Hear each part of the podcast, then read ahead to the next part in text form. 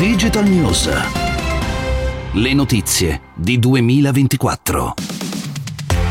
Bentornati, ecco a voi una nuova puntata di Digital News. Iniziamo da Nuro, che è una delle più avanzate società che sviluppa sistemi di guida autonoma negli Stati Uniti e che già attiva in alcune città americane per la consegna della spesa a domicilio,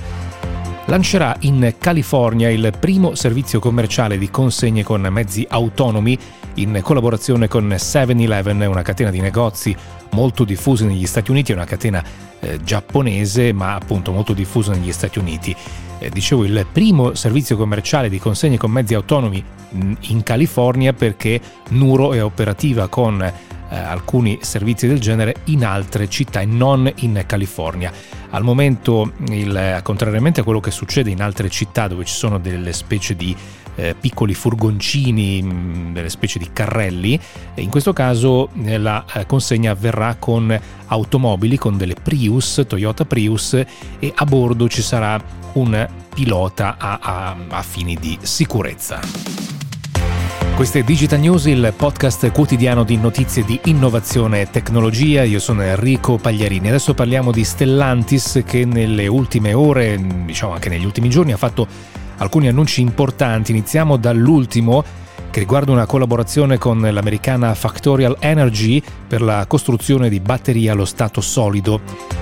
Se ci avete seguito nelle ultime settimane, se avete seguito anche il 2024, abbiamo parlato più volte di batterie e abbiamo detto che batterie per veicoli elettrici, abbiamo detto che la eh, prossima generazione, la prossima tecnologia sarà quella dello stato solido, Solid State Technology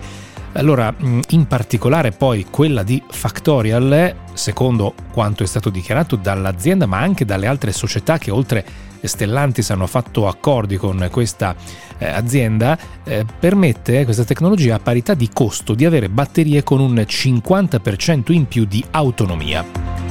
Quindi è sicuramente un risultato molto interessante. I primi veicoli con questa tecnologia arriveranno nel 2026.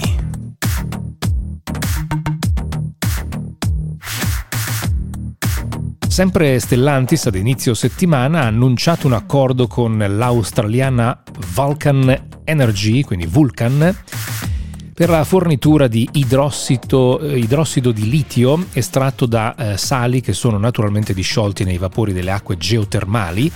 e in particolare ehm, l'impianto di Vulcan Energy si trova in, nell'alta valle del Reno in Germania, cioè un nuovo impianto che eh, utilizza appunto i mh, mm, sistemi geotermici eh, di questa, che sono molto diffusi nella valle del Reno e l'estrazione di idrossido di eh, litio geotermico rispetto a quello ricavato da estrazione mineraria ha dei vantaggi molto importanti che poi ovviamente si riversano in tutta la catena del valore dei veicoli elettrici, eh, consumano meno acqua per l'estrazione, perché l'estrazione con eh, minerari invece richiede molta acqua e soprattutto emette se non zero, praticamente quasi nessuna, eh, non c'è nessuna emissione di CO2.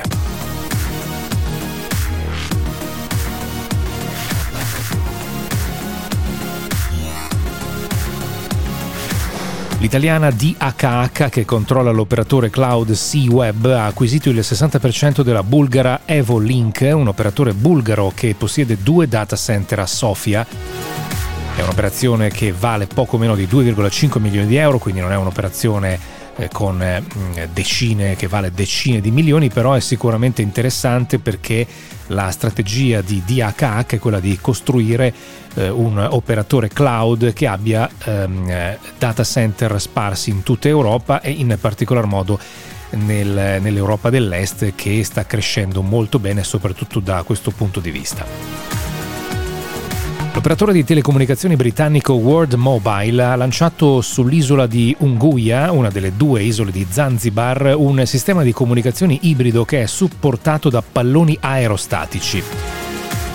Ci sono stati vari test su, con questa tecnologia, in passato ci aveva provato anche Loon, che è stato un progetto, un'azienda di Google che usava la stessa tecnologia ma che poi è stata abbandonata. Il sistema verrà lanciato nei primi mesi del 2022, i palloni aerostatici sono alimentati ad energia solare, diffondono il segnale che poi viene ripetuto a terra da stazioni wifi. A gennaio ci saranno 20 stazioni operative che diventeranno 120 entro la metà del 2022